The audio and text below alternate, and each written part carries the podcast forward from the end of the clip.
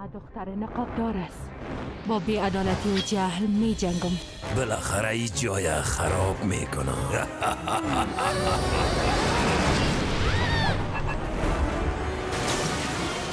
Questa è Tolo TV, la più importante televisione afghana. Quello che state ascoltando è un programma di grande successo che si chiama Burka Avenger. È una serie di animazione molto bella, nel senso che anche dal punto di vista tecnico la qualità è piuttosto alta.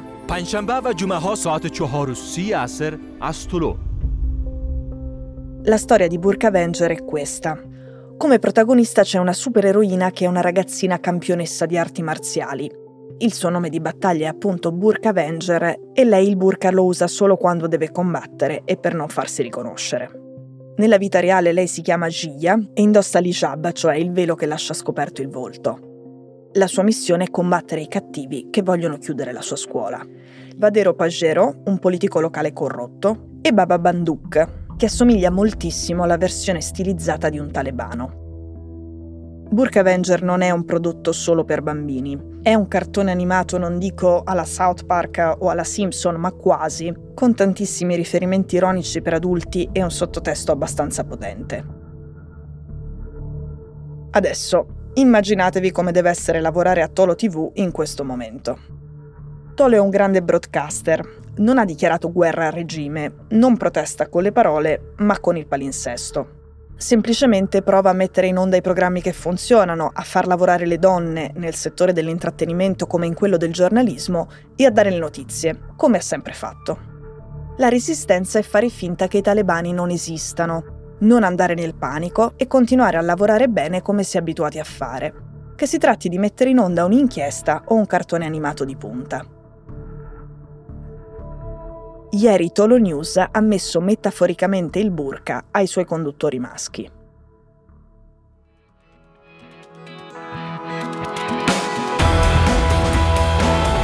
Sono Cecilia Sala e questo è Stories.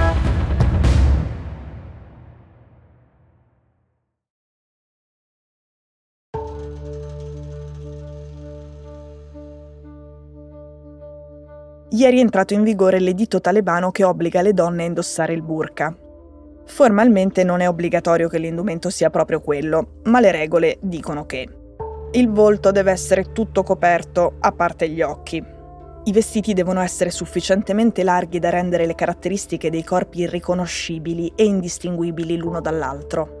Sono molto meglio i colori scuri e i tessuti devono essere belli spessi perché se sono sottili anche con abiti larghi, in movimento si intravedono le forme femminili.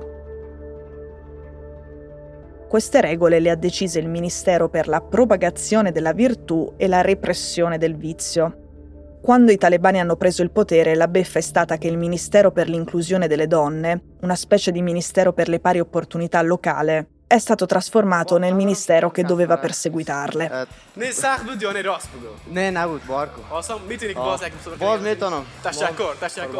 Le nuove regole sono un problema per molte e lo sono anche per un broadcast che tra i programmi ha le seguitissime e un po' trash soppopera turche, dove chiaramente le donne non indossano il burka. E poi ai quiz, ai reality, tra cui quello che state sentendo che è una specie di ciao Darwin afghano.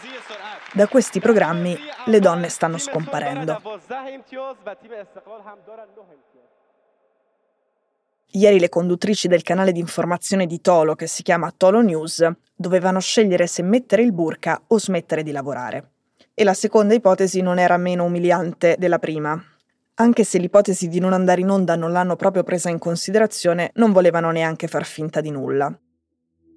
La soluzione è venuta dai maschi.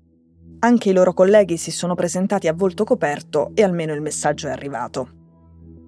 Ecco, se non vi è mai capitato di vedere qualche spezzone di Tolo News su Twitter o su YouTube con i sottotitoli, vi assicuro che non ha niente da invidiare a un canale all news italiano. Da quella redazione ieri hanno chiesto ai colleghi giornalisti che lavorano in Occidente, non scordatevi di noi come hanno fatto i vostri governi.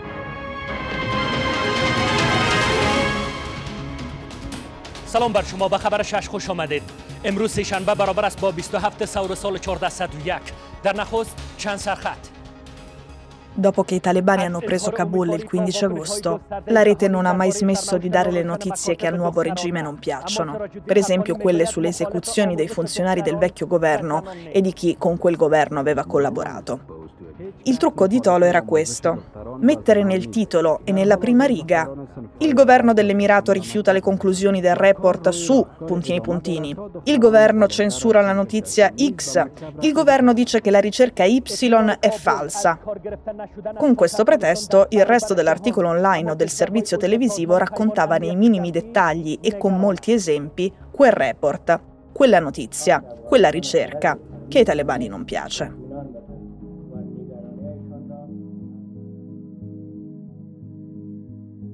Una riguardava il milione di afghani che sono scappati negli ultimi quattro mesi. Ovviamente sono persone che scappano perché nel paese c'è una catastrofe umanitaria senza precedenti e i talebani non sanno da dove cominciare per risolverla. Soprattutto Tolo sta dando molto spazio a un report su una questione che oggi è fondamentale. I talebani sono a corto di personale. I loro uomini sanno fare una cosa sola, che è combattere, non sanno amministrare non sanno come gestire una banca centrale, non sanno come gestire il sistema sanitario, le fogne, le ferrovie, la manutenzione delle scuole. E tutti gli afghani che hanno delle competenze, che avevano un lavoro, che sanno fare queste cose, come gli ingegneri, gli infermieri o gli economisti, scappano. Infatti da quando i talebani sono tornati al potere a Ferragosto, nel paese c'è la più grande fuga di cervelli della storia locale. E questa ha enormi ripercussioni pratiche che Tolo ogni giorno, inventandosi dei trucchi, continua a raccontare.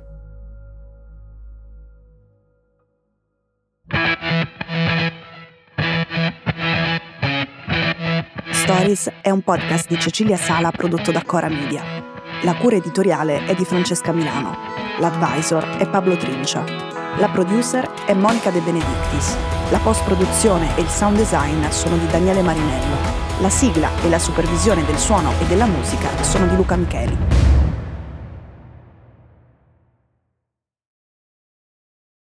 Questo episodio è stato prodotto e sviluppato insieme a Spotify Studios.